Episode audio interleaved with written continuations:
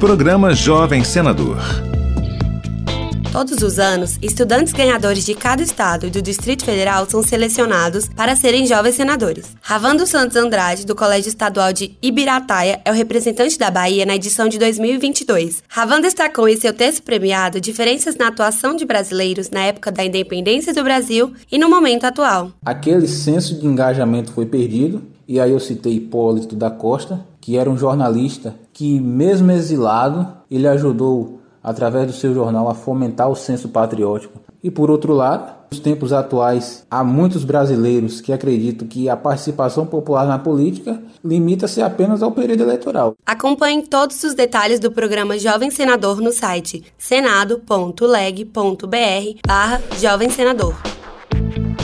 Uma produção Rádio Senado.